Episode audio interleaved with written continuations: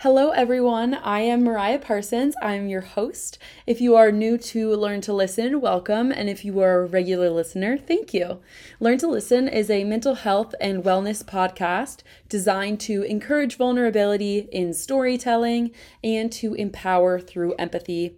If you like the show, please, please, please go subscribe on your favorite listening platform. I also have built out our social media. Um, so we are on Instagram, Facebook, Twitter, TikTok. YouTube, the whole, you know, every channel, omni channel experience, wherever you like to find your content best, it's there for you. But first, I have a little preview of what is in store for this specific episode.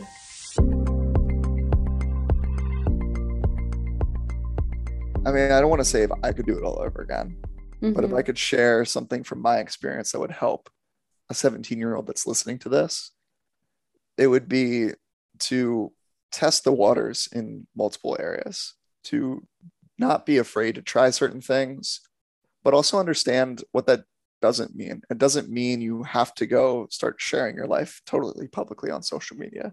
Yeah. It doesn't mean you have to go skydiving or something so far out of your comfort zone that it gives you anxiety. What that means is you just get to try something a little bit scary.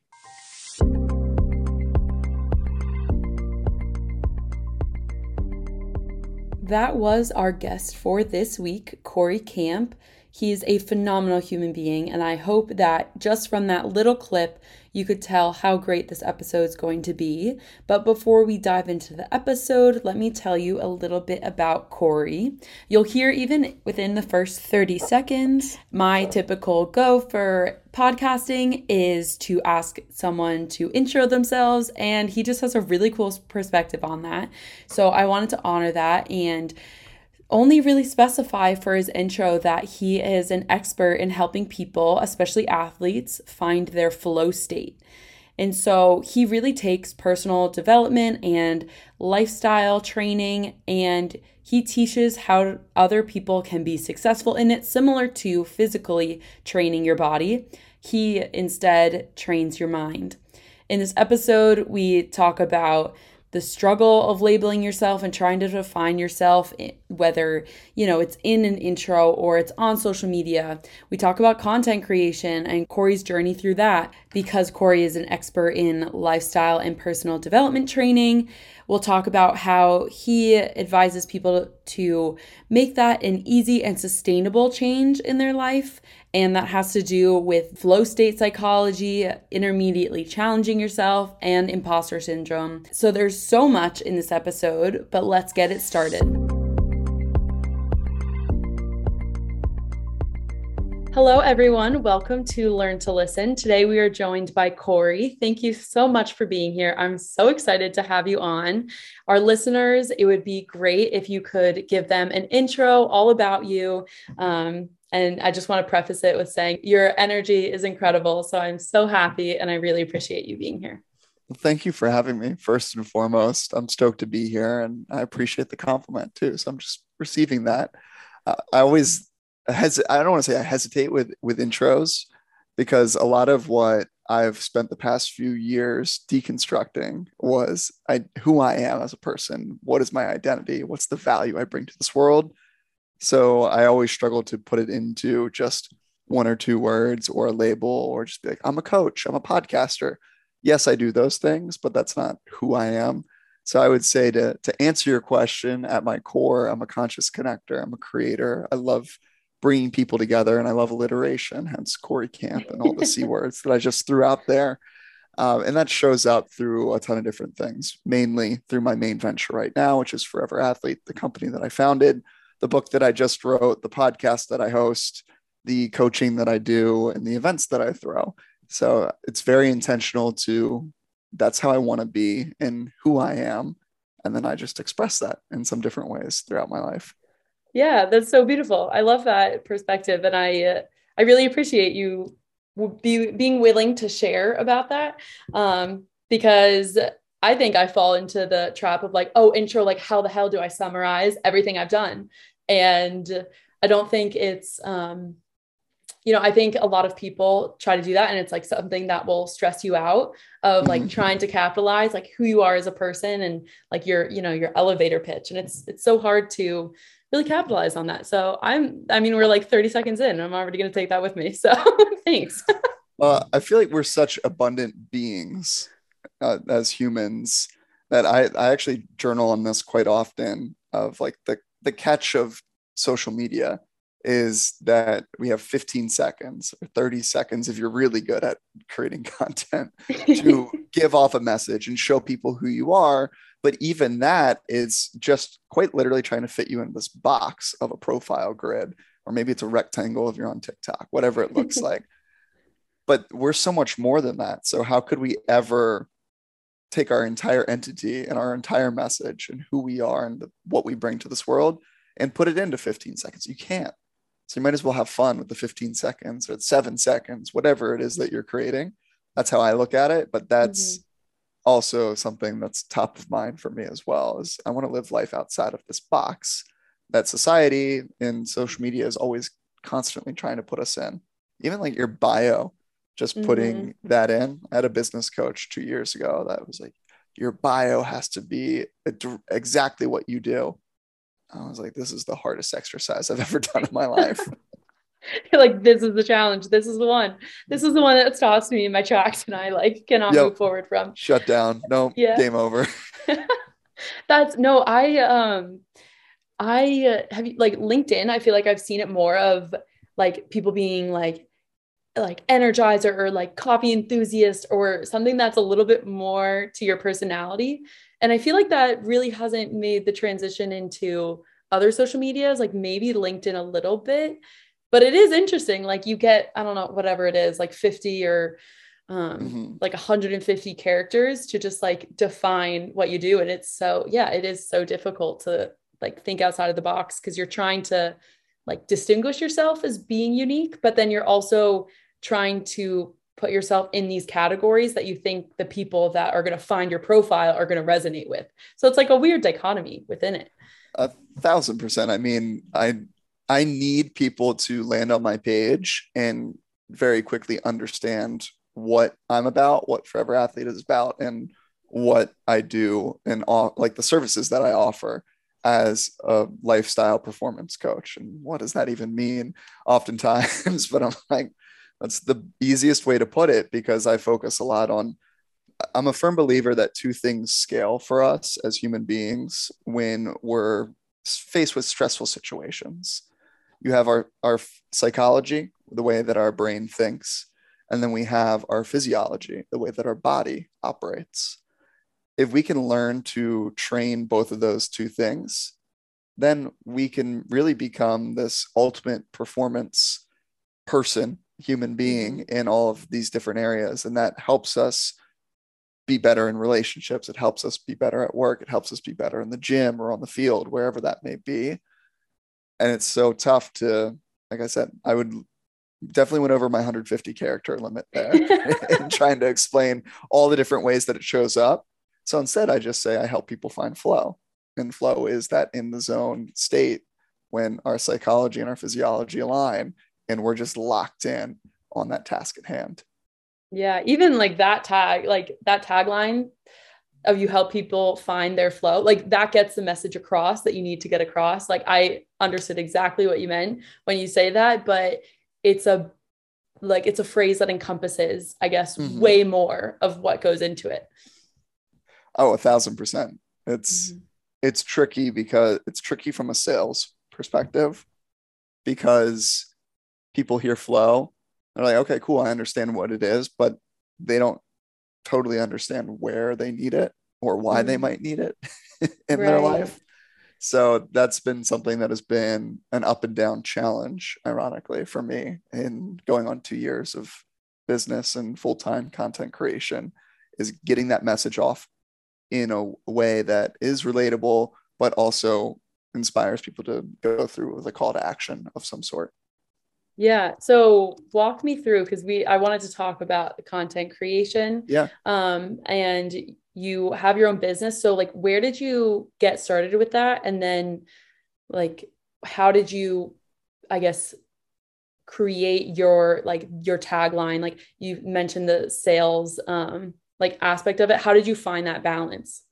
Mm, that's a great question. So i'll take you back a little bit um and we can go the medium version of the story. So let's do it. 250 characters this time. Yeah perfect.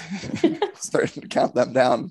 We get 250 words we'll go there. Yeah yeah i'll, I'll so, it. perfect. Um so a lot of my background for the longest time in my life, I identified as a swimmer. That was who I was. That was where a lot of my value was derived. And that's what I was really, really, really good at until I wasn't anymore, until my college career ended my senior year.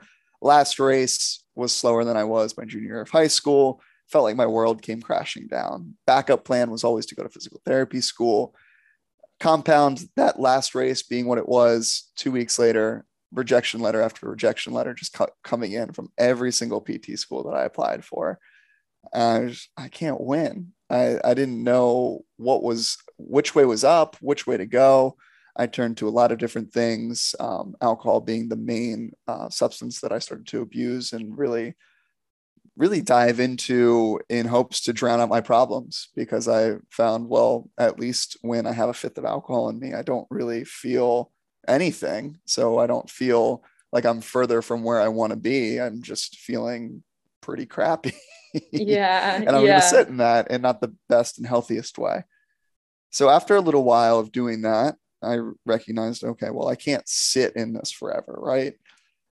Unfortunately, the alcohol stuff still lingered for quite some time, but was able to get a sales job. And ironically, I chose that job because it was the highest paying job that I was offered in out of school. And the I figured, you know, the first metric of success I had was going through with that career path that I had always had planned and it didn't work out. Then the second metric of success I had was I need to be making money. And I wanted to be the first of my teammates to make six figures. Why? Mm. I don't know. But that was just the competitive nature in me. I was like, I can't wait to brag to all my teammates about how good I'm doing. And I'm doing so awesome in my life that I'm making six figures in there in grad school and they're doing whatever.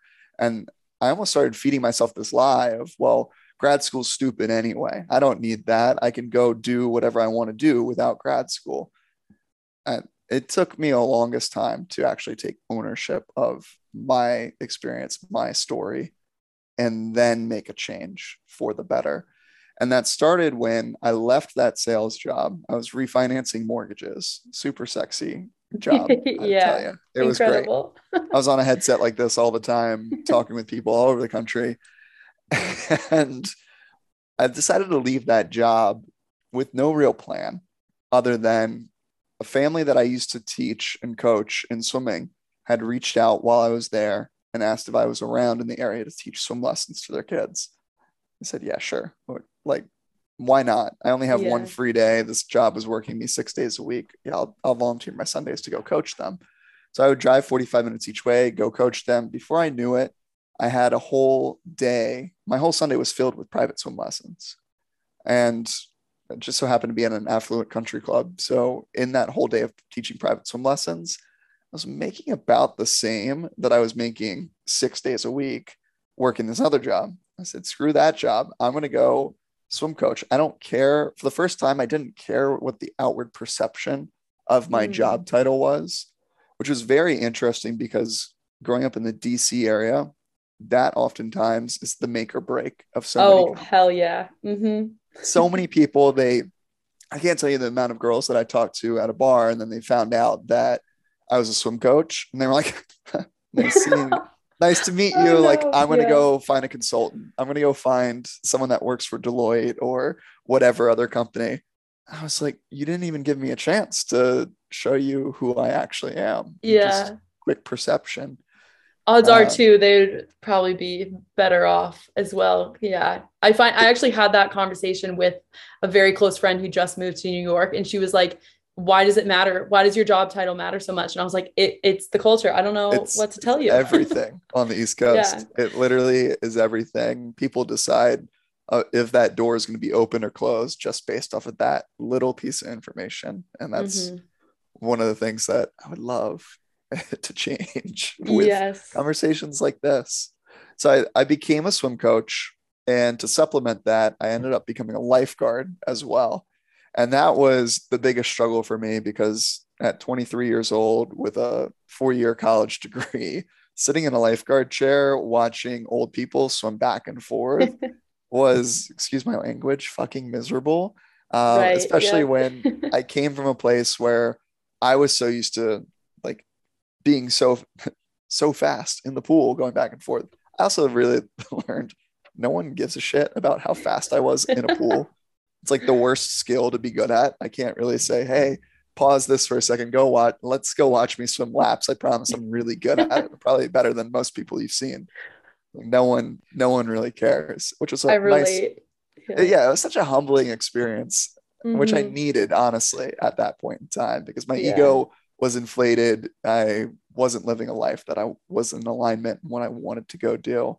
So over time, became their swim coach, became the full-time swim coach, started a year-round swim program at that same country club, became an assistant fitness director there, got certified in personal training. Mm. Start before I knew it, I blinked and I went from like entry-level sales job to running a team of 45 people that reported to me as an assistant wow. fitness director within a year, a year and a half of quitting. I was like, this is nuts. How did we yeah. get here? and You're like, so, wait a minute. yeah, it was so interesting trying to create buy-in of, I mean, I had employees that were double and triple my age that were reporting into me. And that was an interesting dynamic, but we made it work. And I learned a ton in that process. And then, as most people experienced in 2020, this thing came around and like shut the world down. That finally got me to think of I want to create something bigger than just fitness and bigger than swimming. I looked at what did swimming impact on my life and making me who I was up until that point in time. And I looked at what was the role that fitness played in my life. And I what I really realized was I worked with a, a lot of really great people while I was at that club. And a lot of my clientele, the ones that were successful, they were doing more than just the one hour or the two hours that they saw me as a personal trainer. They were doing a whole bunch of other habits and lifestyle tweaks outside of that. Mm. I said, I want to create a program that allows people to really be successful in making a change. I don't want to just be another online trainer that says, hey, here you go. Here's your five workouts of the week.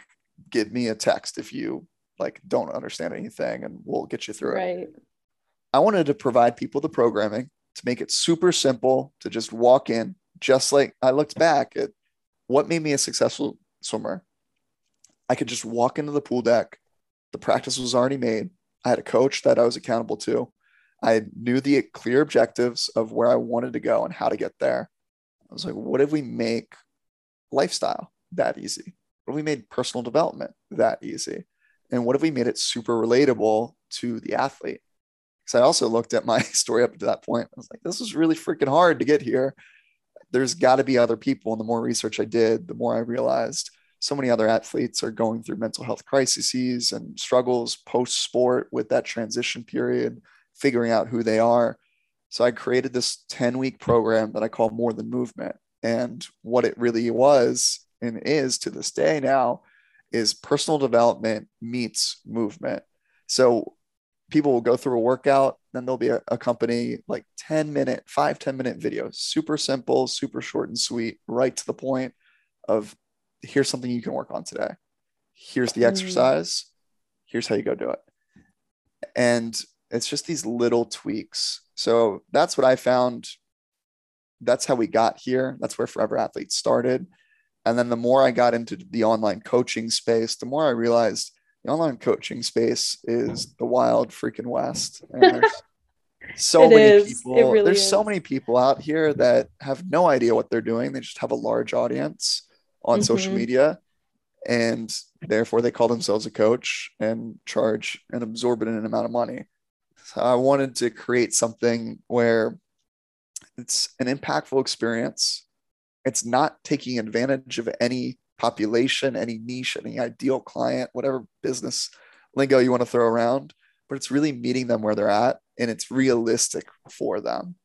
It, it makes sense. It's not asking a 22 year old to invest $30,000 to like deal with their depression. Yeah. No, it's it's asking a 23 year old, hey, trust me, a few hundred bucks will get you through it. And by the way, you'll be set up with a community of people as well that you can open and honestly talk to about where you're currently at. And I would I would love to do it for totally for free. Unfortunately, I've learned like I'm running a business, so I need to make some oh, sort of yeah. money and I have some sort of overhead. But you know, that's I want to be as transparent as possible with why pricing is the way that it is, what they actually get with it. I don't know what your experience is in the in the coaching world. The amount of times I've been on a coaching sales call and they use all these psychological like jargon, yeah. Yeah, all this voodoo magic stuff where before you know it you've pulled out your credit card and you're signing up for something that's $10,000 and I don't I don't have $10,000. What am I doing? Yeah they're like, imagine who you would be if you don't don't yeah. spend this. Mm-hmm. Like, I don't want to be that guy. I don't want sale. Sales to me is just an exchange of energy. It should feel totally natural and should flow. I don't want anyone that works with me to ever have buyer's remorse. So I don't, and that doesn't happen because I don't trick someone into being like, all right, yeah, cool. So pull out that credit card and we're going to do this right now before you talk to your wife or your significant other or whoever or your parents. Just mm-hmm. do it. Mm-hmm. You won't regret it. That type of thing. So I yeah. know we went off a little bit of a tangent there, but that's no, I love it all over the place. yeah, no, like okay, I have to say I admire that transparency because I mean I work for my job currently in marketing, but that's very close to sales. Like I I see our sales process and that transparency I think is what is hopefully like the newer wave of sales and just from what I've seen is like you have to be transparent because the moment that you start relying on like the oh the image or the person that you'll become after this program there's that's just like um like jargon or that's the image that you're selling instead of like the product or the program. It should speak for itself. And from what i've seen from you and forever athlete is that the program speaks for itself. And so i really admire one that transparency and that you're willing to walk me through every single step of the way because there's so much that I want to dive into um, with all of that. And so I I I really liked how you kind of pitched like the um, the physical movement and the per- per- personal development because I think where we in and we meaning the athletic community in any level fall short is recognizing how intricate or how uh, synergistic, how connected like the mind and the body really are. And so mm-hmm. I I think I don't know exactly if it's like the administrative level, the coaching level, the athlete or the athlete level where there needs to be better connection about the importance of if your mind is really healthy you're you're flourishing in that aspect of your life you're happy your mental health is you're taking care of yourself your physicality is going to echo that. And in the same way that if you're not taking care of your mind and your mental health, then your physicality, your performance will decrease. And so, like, I've seen that in my personal life, I've seen that with friends, strangers in the athletic community, like um, experts and influencers, and uh, those who research, you know, these connections. And so, I think what when I found um, you and brother forever athlete it was that picture or like that you're painting that um, connection between the two of them which i love. Mm. yeah it's it's tough because it's in some ways it's a foreign language right? It's a foreign concept. That connection isn't at the forefront of everyone's mind. And that's what made me really th- get attracted to it in the first place. Because i looked at I realize personal development in the power and the role that it, it can play. Like self help is a phenomenal concept as a whole. Mm-hmm. I also speak on self help can be bullshit if you don't actually take the help and and apply it. it and apply it. yeah. It's easy to get stuck in that hamster wheel of just reading book after book after book and never actually applying. You're just kind of there's that comfortability in kind of faking yourself out of I'm doing the work, I'm doing the work. No, you're not. You're just reading books Edu- yeah. You're just consuming more information. Mm-hmm. More information oftentimes isn't the solution. It's taking that action and applying it. So I looked at, okay, I, I'm starting to understand these concepts. How do I put this in terms that everyone can understand? And when I mean by when I'm saying everyone, I'm talking about primarily athletic community because that's my quote unquote. I don't want. I hate using the word target audience because it makes it like sound, niche. yeah, it's it's the niche. It's the community yeah. and the family that I'm trying to build and mm-hmm. am building in this process. I was like, how do I meet them where they're at? How do how do we speak to one another? And it's through those analogies that actually makes action and change possible because we're taking these larger concepts. Like I'll use, for example, I was talking with a, a colleague of mine who is in the space. We're talking about the psycho psychophysiological window of tolerance of stress. If I hopped on social a mouthful. and I said, hey guys, I'm going to teach you today about the psycho psychophysiological window of stress. I would get maybe two views, and mm-hmm. they would just be the people that were so down that doom scroll that they didn't even realize those were the words that came out of my mouth. Yeah. So just by chance, I, they stumble yeah, upon it. how do I take that concept, which is a totally profound concept? It's game, it's life changing. If you can understand where your window of tolerance for stress lies from a physio- physical and mental state.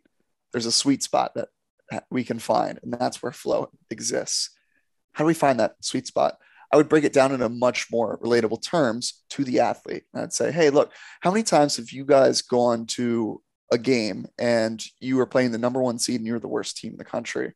You probably struggled to get excited for that game. You knew you yeah. get your butt kicked, right? Uh-huh. That's what happens when you don't the level of challenge isn't great enough or is too great for where you're currently at. We got to meet you more where you're at. Otherwise, things go over your head. Mm-hmm. On the flip side, it's like how many of you guys have played? You've been the number one team and you've played that team that just stinks. You probably are just like, eh, like whatever. This this game doesn't really do it for me either.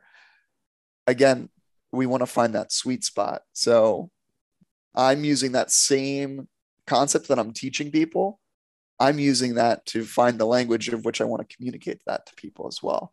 That's been the biggest game changer for me. My content is when I first started this company, I tried to create content in a way that really showed that I knew more than a lot of other coaches.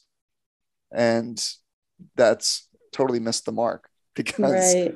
I was making content for other coaches to show mm. them because I I had something that I wanted to prove to them that I belonged in this space in this conversation. Where things started to really shift for me as I started to create with the consumer in mind, with the customer in mind, and I didn't give a shit about what my peers thought in the coaching space. Who cares if they if my content says that I know more than them or don't know more of them? It doesn't matter if I can't talk to the person that I'm trying to talk to. Right. Yeah. You need that like relatable piece in that it won't land with someone if you're like if you are so specialized in your language yep. the the normal person you know like the the athlete that's never heard of any of this they're just gonna like okay i don't care like i don't have the time in my day to yeah. like look this up take this like to, to go out of the app or go out of um, wherever you're finding the information and look it up because yeah if the information is right there that's way easier rather than having to go do it yourself um, and this reminds me so i studied neuroscience in college and so like this is you know yeah. right up my alley um, and i'm i my professors would really be unhappy because i'm blanking on the name but uh like the bell curve of where yep. your like stress it's it's something yeah, the, i feel like with the inverted age. u theory yeah yeah Arousal. yes yeah so you i forget who did the research which um yeah I'll, I'll make sure my professors don't listen to it but um like that when i saw that in a textbook i immediately i was it was like one of those moments that just shifted my perspective because i'd been searching for like a reason or an explanation as like why if my like I um, when I when I'm being coached, especially rowing is a weird sport because it's like you're yeah. you know you're being told throughout the whole race by the coxswain of what you're supposed to do but it's also like very internal. So you're like you're beating yourself up and then there's also like the coaches right? Like you know the whole the whole nine yards. And so i found like any time that uh there was negative connotations or like negative feedback in how like coaches or anyone was trying to motivate me, I would like absolutely shut down. I'd be like, I am not motivated right now to pull for you because you're pissing me off, quite frankly. And like, you're not the one that's doing the physical labor. Um, and of course, like when you're in that moment, you're so physically exhausted, you're not your best. I'll acknowledge that. But when I saw that like curve, I also understood that like on the same end of things, like I need to be actively doing a lot of things, like whether that's in my personal life, my uh, professional life, my like any any aspect i need to be challenging myself and not be like i'll get bored quickly if i'm not doing a lot. So like i saw in my life that perfect like happy medium in the middle and i only saw that because i was studying it in a class right? So like how I, I in that moment I realized like I was like there's probably so many people in inside and outside of athletics that are feeling the same thing as me. Like they're trying to find their own medium and they're like why do I get if I feel like I'm not my best when I'm not as motivated or challenged, but then I like swing to the other side and I'm way there way too much stimulus. Then it's yeah. like, what the hell is going on? And that can be confusing. But when, at least for me, when you have those um, like that physiological and that psychological explanation, it like all clicks into place. Yeah, and the the two are intertwined. It it's so we could really go down the rabbit hole. I know. I was like, we your background too. It. It's like we can we can dive into it, but to spare the listeners the us nerding out of things in flow state psychology, we I look at it of the um, challenge skills balance and it's this ratio and fine tuning that challenge skill ratio to meet in that middle of that inverted U. And that's where flow happens. But depending on where your current skill level is, it actually creates this really interesting flow channel across this chart. Mm. So if you mm. had a left or an X and Y axis type deal and you had challenge on one side, skill on the other, you'd see this channel that goes across, um, increasing in slope and that's that window of tolerance that I was referring to. Yeah. And where we can really nerd out on is the same thing happens with our heart rate, right? When our heart rate is super low, we're not likely to get the blood flowing and the oxygen and all the other stuff that we need to our body, to the right muscles to perform. On the flip side, if our heart rate is too high, it's not sustainable for long term a little side note about my backstory is I actually had a, a heart condition for two years of when I was competing. And what my heart condition was was it was called AV node reentry. So I had three mm. cells on my AV node that would do this really cool thing where they would short circuit back up to my SA node without completing the full um, circuit, normal circuit of your heart electrical system there. And where it got really cool was because it developed this arrhythmia under periods of high stress. The one time they measured it was at 350 beats per minute. My Holy blood pressure shit. would drop. So when I was going through this experience, what I didn't realize, as much as obviously that sucked and it came with a ton of unknown and all of the fear of, okay, quite literally every time this happened, I thought, you know, this is it. Like I I can't get my heart rate to slow down. It's racing. I had to develop these skills and this hyper awareness of what are these external triggers and stressors that are going on in my life? How do I better manage them and be more proactive with it so that then I'm not quite literally putting my life at risk every time I step into the pool deck? And what do I do when I feel them coming on? And that's really that heightened awareness is what now I love to help educate other people on is we can find the things in your life that trigger you one way or the other. Certain things are going to get you super excited, or they might get you too excited. Mm-hmm. Certain hmm. things might shut you down, like you just said, the negativity and the negative undertones of your coxswain, whoever's leading yeah. the boat. That's so normal. How do we get proactive with it, though? Like, do we have an open dialogue and conversation with the coach, with the leader of your boat and say, hey, look, when you do this, I want you to know this is how I typically respond. But would it be possible? Because we're on the same page here. We want to win. Like mm-hmm. that's pretty clear. That's the goal. yeah. You know, like how do we get on the same page? And we can do that, like I said, in so many different environments, not exclusive just to your boat. It's in your rela- relationships at work with your boss. If your boss constantly is doing something that triggers you, going in and having a conversation, be like, hey, if you're open to feedback, when you do X, I respond like why? What would it look like to we we want to be on the same page. We want to sell more products. We want to have a better marketing campaign. What would it look like to get on the same page? Would that be maybe you speaking your mind every week or every other week? And this op- true open door policy that's the cool organizational psychology stuff that I can also dive into and nerd out on. But I'll yeah, stop that tangent say. there. you already know. I was like, we we could we very much could go down organizational psych, word psych. It's all my um I love it so much. Um, but for the sake of that, I will pause myself on that tangent because I want to ask, like, for that hyper awareness of your stressors, I acknowledge like I was the same way. I had I broke my rib, and that's what mm. really catalyzed like me being so hyper aware. Sometimes to the point where it was damaging of like overthinking. But when I was injured, that's when I really like tuned into okay, what is my body doing? What is my body feeling? This makes me feel that way, blah, blah, blah. Kind of out of necessity because you mm-hmm. needed to, and it, you know, for you as well.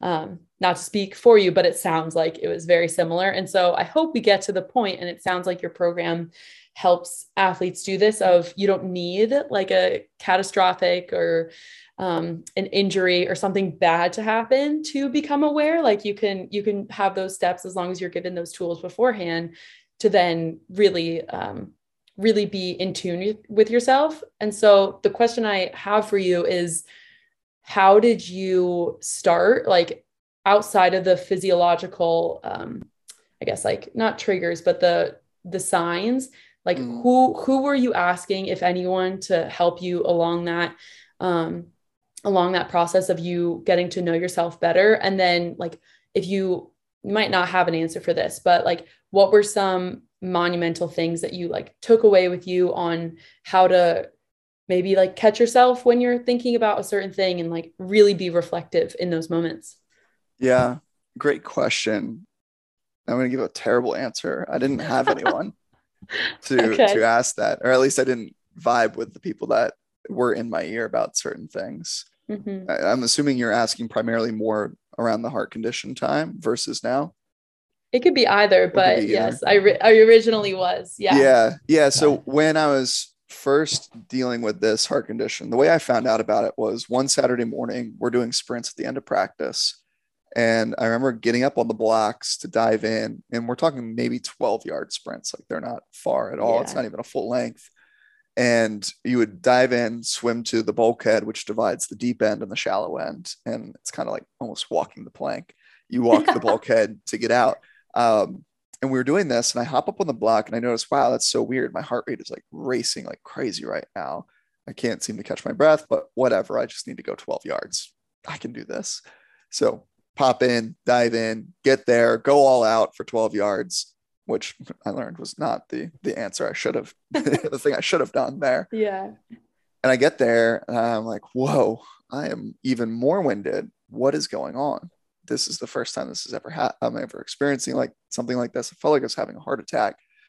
And I don't know, I was 17 at the time. So I thought, well, the solution is hop up on the bulkhead, turn to the left, and just walk the 10, 12 feet that I need to walk to get off of the bulkhead and onto the solid ground on the deck. Sure enough, as I'm walking, I start to lose vision, start to lose feeling in my hands and feet. It's like, this is super cool. Let's keep walking, keep walking. Like you just need to go in a straight line. Well, I don't know if you ever tried to walk in a straight line with your eyes closed. It's really challenging. So hard. Yeah. I came this close. I was so close to making it. Last last step, left foot goes into the pool. I face plant down onto Ooh. the pool deck. And then I immediately snap back to it. Like nothing happened. And all my teammates, my coaches are looking at her like, dude, are you okay? You just like a nasty spill. So you guys didn't see that? Like I couldn't see anything. I couldn't feel my hands, my feet. This is wild. And they're like, it sounds like you're just exhausted Like- at the end of a two hour, it was like a three hour practice. And I was like, no, something's not right. Thankfully, my dad was there and he was like, all right, we're going to take you to the hospital. We're going to take you to the ER, run some tests just to make sure everything's fine. And it was so frustrating because they didn't find anything. All my Mhm. EKGs came back normal, but everything was normal. And I was like, I promise, like something was wrong, something was weird. So I started, that sent me down this cycle of starting to go see all of the top um, specialists in the DC area. I mean, those familiar, like DC area has phenomenal um, Mhm. healthcare. I remember going to the first guy I saw was over at GW, and he just looked at me and goes, "Well, if this only happens when you're swimming, because at this point it now happened like three or four times." He's like, "If this only happens when you're swimming, just stop swimming." Like, pretty simple solution. Yeah. it's like you don't know me. Like, You're like not simple. yeah, you're like that's telling me to just stop being, you know, someone who's depressed, just stop being depressed, and life will Yeah. get better. yeah, that's Duh. not the answer that you can live with. So yeah. So I was like, all right. And then he's like, or you could take this medication. It will limit your max heart rate. And then you, again, you know, in theory, wouldn't have to worry about it. I was like, eh, I don't like that answer either. And even my mom was like, nope, we're not going, we don't like that guy. We're going to keep exploring. So a lot of it was just became my own trial and error. I, for better or for worse, didn't really trust the specialists because I would go and do these stress tests and I would smash them out of the park. Like uh, also the stress tests, like treadmills and these cardiologist offices were designed for like 70 year olds, 80 year olds to run Yeah. on, not a right. in shape 17 year old that I was an endurance athlete. So I could run at a fast pace for days. They were like, all right, you're going to break our treadmill. We're going to like have to shut this thing down. Yeah, this isn't anything." working. Yeah, but what was interesting, pre like Whoop didn't exist back then. Heart rate monitors weren't necessarily a thing. I got to go to high school for 30 days with this like pager looking device that was Wow. a 24/7 EKG monitor. So I had electrodes on both my chest and my side of my ribs, constantly getting a signal of what's going on with my heart. I look back on it like, man, for someone who I always struggled with confidence outside of the pool, I talk about it with my some of my teammates or my old teammates now. I'm like, dude, 17 year old me, I was the most confident person in the world on the pool deck. Anywhere Mhm. else, forget about it. I wouldn't dream of talking on a podcast or talking on social media. So for 17 year old me to go through high school with quite literally wires dangling off of my body the whole day was one of the weirdest experiences of my Mhm. life. I already felt uncomfortable in my own skin. And now I'm like, oh my God, people are going to be staring at me and wondering why there's what like Wires. he have- yeah. yeah, what does he have hooked up to him? And I just make up some story. Oh yeah, yeah. I'm like a really good athlete. So Yeah. They're they're doing yeah. Props to you. Right. Yeah. You're like, I they have to see why I'm so good. exactly you know Yeah. you spin the story uh, and so yeah after a number of years of kind of dealing with that and looking for answers a lot of it just became i developed this awareness because i had no other choice i started to notice oh when i find out my grandma is diagnosed with cancer i become way more likely to have a heart episode so i would just start to track these things and obviously you can't get proactive with that, right? You can't call up your grandma and say, Hey, grandma, just like don't get that diagnosis or just don't tell me. You look for then other ways of, okay, well, you're going to handle stressors. How do you handle it? What are some other outlets that I can start to create? And it wasn't, honestly, I did a terrible job of creating other outlets outside of swimming until swimming was done. But that was eventually what helped me as I started to realize these things happened. There was also a period I ironically I talked earlier about alcohol being a substance that I really abused post grad when I was trying to solve and find answers. Ironically, my freshman year of college, I wasn't allowed to drink at all because mm. of the heart condition. And I learned, okay, well, when you drink, not just is your mind hungover, your body's hungover as well. And that would be a trigger for me in being more likely to experience a hard episode. So I cut that out, which made it a little bit easier for me to then cut it out a year and a half ago when I decided, you know, I'm I'm kind of done with this. I just want to I'm sober curious. I'm going to go sober for 30 days and just see what happens. And then here we are a little over a year and a half later. It's like, okay, cool. Like we're just going to keep seeing what happens day by day at this point. So I, I think I answered your question there. I know I went down some rabbit holes and told some stories, but yeah, I love it. You did. Yes. Yeah. Yeah. My original question was all about how like you find that um hyper awareness like in yourself. So you did. Uh, and I love the stories along the way as well. Um, you had said too, like the, well, first let me pause and share. I, I love that you're so vulnerable about your not mechanism, your, I guess, um, willingness to lean on alcohol for like that numbness or that um I guess that like wall, that barrier. Cause mm. I think, and it's interesting that you said this is, you'll see like the, the, love of psychology comes out and that where I'm like, I wonder because if you couldn't drink, like you were denied that, if you were then like swinging the other way and like being like rebellious or um, not even rebellious, but like wanting to experiment more with alcohol because now you it sounds like you kind of could because freshman year you weren't allowed to drink.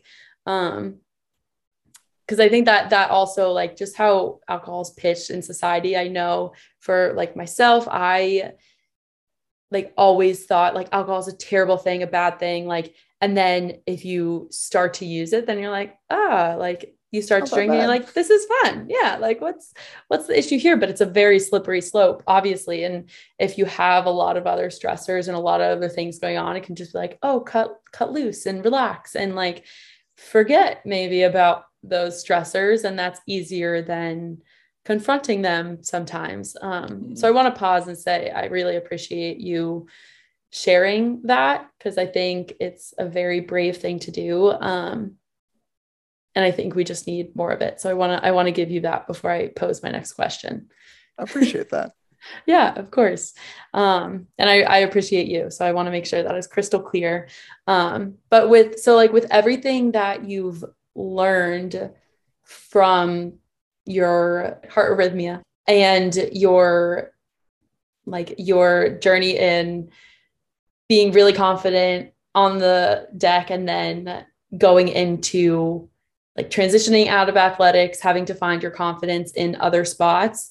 What would you say like what do if what would you say to like someone who is like a 17 year old going through something similar of where like where could where do you wish you have tur- you like would have turned or would have known um at like that juncture in your life where you're facing like so much um stimuli or like unknown mm. it's a great question i'm just i'm throwing them all at you yeah yeah no i love it i think you know if, i mean i don't want to say if i could do it all over again Mm-hmm. But if I mm-hmm. could share something from my experience that would help a 17 year old that's listening to this, it would be to test the waters in multiple areas, to not be afraid to try certain things, but also understand what that doesn't mean. It doesn't mean you have to go start sharing your life totally publicly on social media. Yeah. It doesn't mean you have to go skydiving or something so far out of your comfort zone that it gives you anxiety what that means is you just get to try something a little bit scary to you. Mm-hmm. And scary is relative to everyone a little bit differently. And that's what I've learned is, you know, if I can do something maybe once a week, that scares me a little bit. I can go try something. All that's doing is it's adding to my confidence. It's adding to where my comfort zone is. And it allows me to then operate in a different space allows me to play the way that I want to play. Mm-hmm. It's like mm-hmm. I, I give the my perfect example. Go listen to my podcast, episode one. This yeah. Friday will be episode like 179, I believe. Who's counting? But, yeah. you know, it's a very different Corey that shows up on episode one versus 179. And what I will say in my experience of going on almost three years of podcasting is my audience hasn't blown up. I don't have thousands and thousands of people that listen.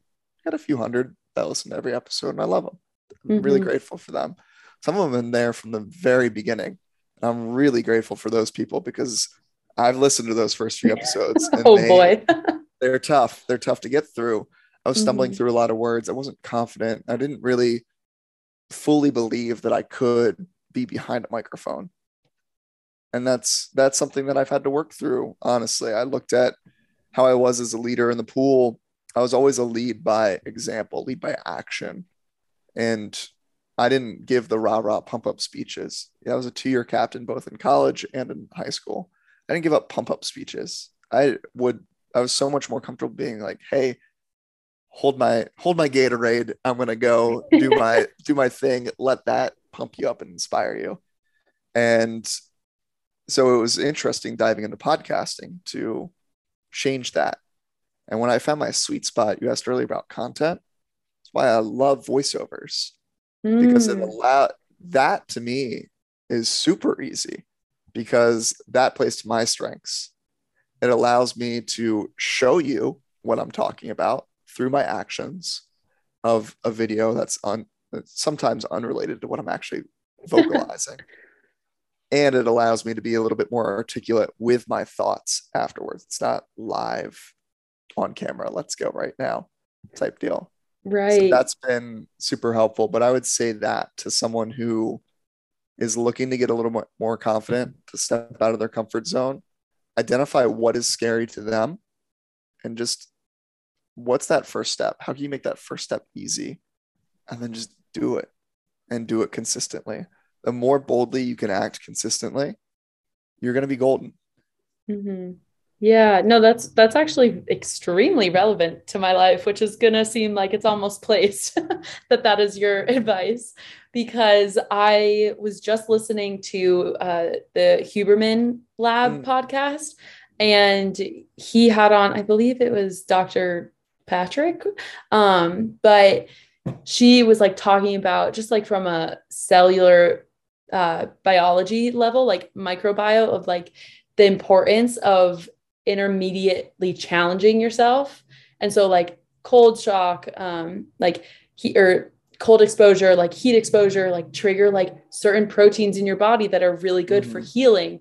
And so that fits extreme. I was literally yesterday that I was on a walk listening to that podcast, and I was like, "Huh, yeah." Like I've never thought about, and it goes back to that um, that stress, like that that middle ground of doesn't have to be like some extreme venture. It can literally just be like oh sending a text to someone and be like hey i'm thinking about you or like journaling three things that you're grateful for or like trying to drink more water.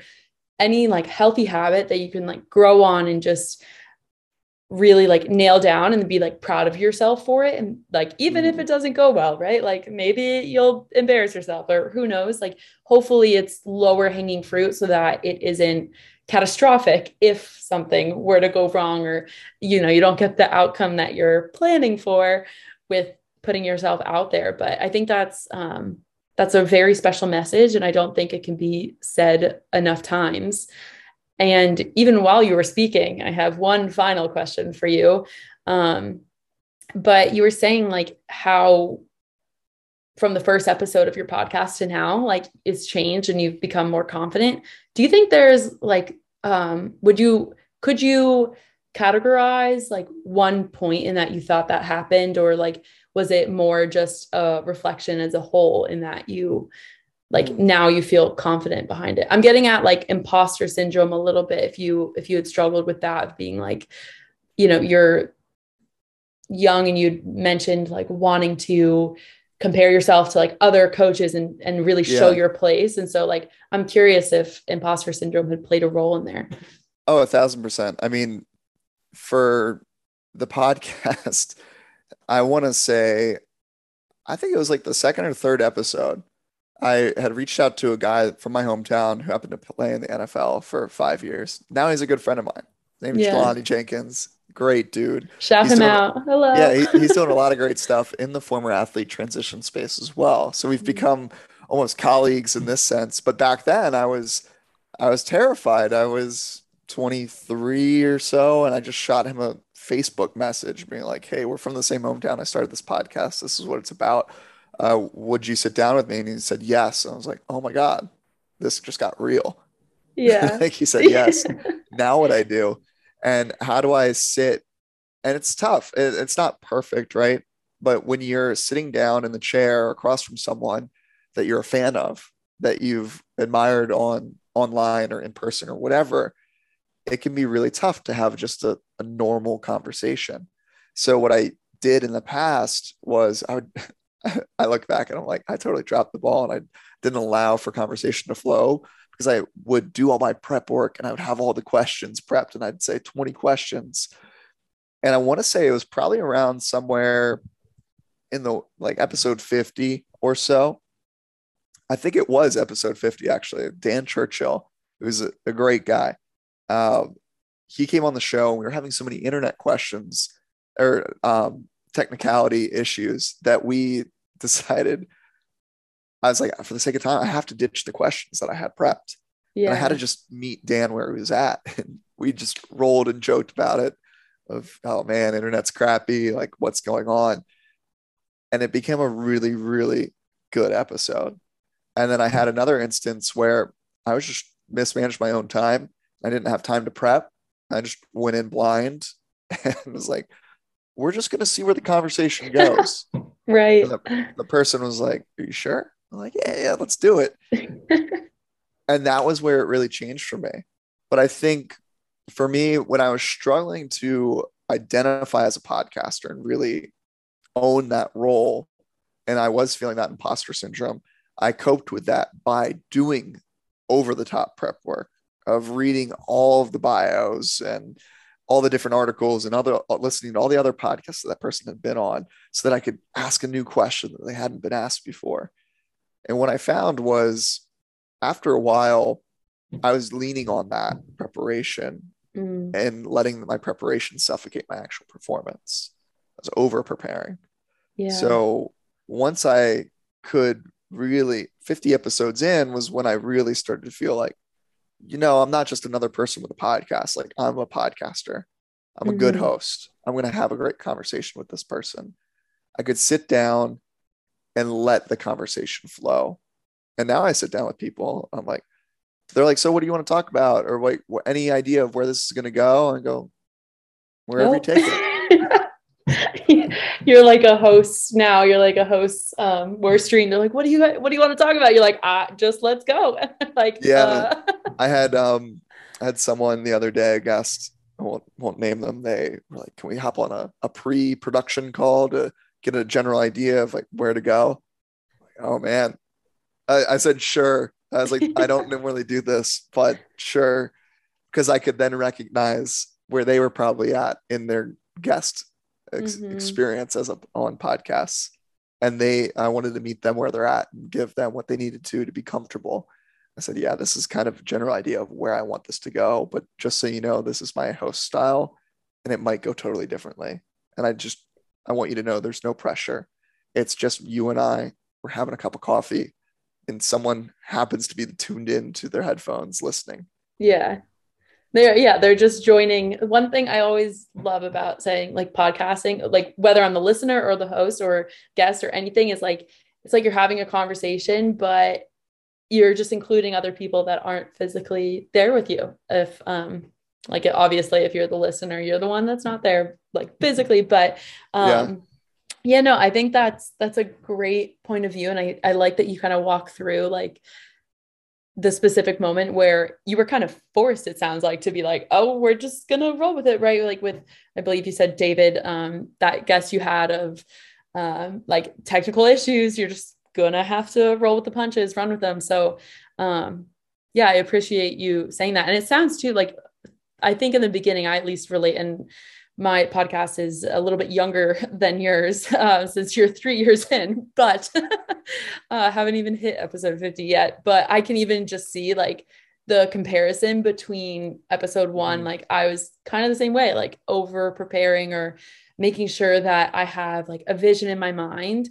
And then now I'm like, okay, I trust myself and the guest that I'm having on the podcast to like carry that conversation. And so, of course, like you have an idea, but I was finding when I was over prepping that I was exhausting myself. And so, what I would do is like, of course, spend all this time into going into the prep and then get to the episode, be like super excited to talk to that person. And then I'd be like, oh my God, now I have to edit the thing. And like, I am not a like production for me it is literally just my will whatever like i say mm. i'm like mm-hmm. yeah sure that sounds good like i don't have any professional credit in it whatsoever no experience and so it's just me you know going off of my own opinion which maybe isn't great but that being said i recognize like i would put like so much into it that when it finally came time to publish the episode, it took me so much longer and I it wasn't as efficient as a process because it wasn't as streamlined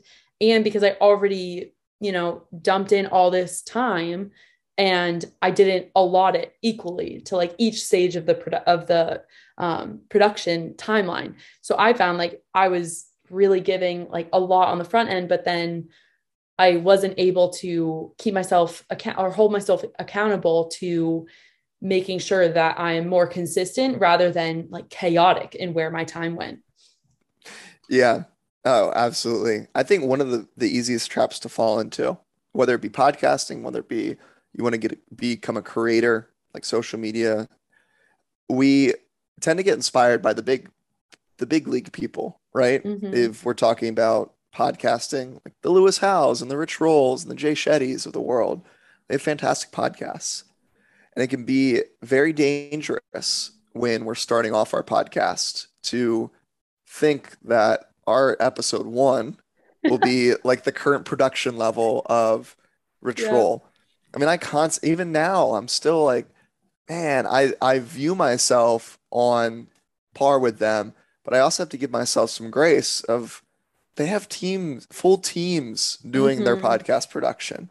They got a video guy, they got an audio guy, they got a graphics guy, they got they got social promotion. media. Yeah, yeah like they got everything. I don't. It's me. Mm-hmm. It's me right now. So I got to be really protective of where do I want to go. And one of the things that I found, I did this in social media as well when I first started shifting what I use my platform for and sharing. I looked at the people that inspired me in these accounts that I was like, oh, I want to model my stuff after them a little bit and take a bit of their flavor and create my own. And instead of looking at what they were currently doing, what I did was reverse engineered and I went way back. I scrolled all the way back through timelines and saw first couple posts. What were they doing? What mm. what worked for mm. them? What didn't work for them? Okay, cool. That's a much more realistic comparison right. than it is for me to look at here I am at the you know at the time I started trying to do this with a few hundred followers and I'm comparing myself with someone with half a million or a million plus. Like, what am I doing? Yeah. How does that can, math make sense? Yeah. It doesn't. you know what I mean? I'm, it's, it's like you're an age group rower or swimmer and you're comparing yourself to an Olympian. It, mm-hmm. it's not a fair fight. So yeah. again, meeting yourself where you're at, giving yourself grace, and then allowing you from that to create the space, your playground, to go out and do the thing and just play with the feelings and the emotions that come up, the content that you create and put out there, because it is really scary. But notice that and try to push the envelope a little bit more each time. I finally feel like in the past few months that I'm just finding my true voice on social and mm-hmm. willing to push the envelope a little bit I had a video the other day where I threw Jay Shetty's book in the trash, and that was the intro to the video. And I said, "Self help is bullshit." Threw it in the trash. I never would have imagined myself doing that. You look back at early content of me, and I'm speaking to the cam, speaking quote unquote to the camera. I'm reading off of a whiteboard that I wrote down the 30 second thing that I wanted to say because I again I wanted to sound like I knew what I was doing. I was trying to deal with my imposter syndrome that way rather than just creating and having fun with it. TikTok has been like the best thing for me this I love TikTok. past few months because it no one knew. No one knew from Instagram that I had a TikTok for the longest time. So it became my playground, my my testing ground of sorts, where I could just create from whatever I was feeling inspired to talk about, put it out there. And then my cheat code for anyone is take whatever is the best performing thing on TikTok, take the watermark off that, and throw it onto Instagram, either mm-hmm. the same day, the next day, whatever. It doesn't matter. And all of a sudden now you've streamlined your content and it's so much easier to show up, quote unquote, on all the platforms. You yeah. just choose one that you're the most comfortable being yourself on, show up on that consistently, use that as your playground, and whatever you have the most fun with, take it and put it on the other things. Mm-hmm. That's a, I think that's a beautiful note to end this episode on of just like find what speaks to you and stick with that. Like experiment, you know, put yourself out there. But as soon as you start to see what you are gravitating towards with like whether it's content creation or anything else, stick to it because that's one, the thing that you'll enjoy, right? Like you'll keep coming back to it if you're actually enjoying it and you're not doing it because you think it's something you mm-hmm. have to do. Um, and then see where that takes you, you know, and if it, you know, learn from other people pull in flavorings like you said i love that um, that little analogy but this has been so incredible corey. I feel like we could keep talking like forever, forever. let's go. Um, yeah yeah exactly. We just won't let the episode end. But seriously this has been so amazing. I was so happy that um, you were able to make the time and willing to make the time because it is extremely important to me that i get to meet awesome people to, like you. Well thank you. Seriously thank you for just providing the space and that's all I can ever ask for is just a space to share my heart, my what's on my mind. And I appreciate you allowing me to do just that today. So thank you.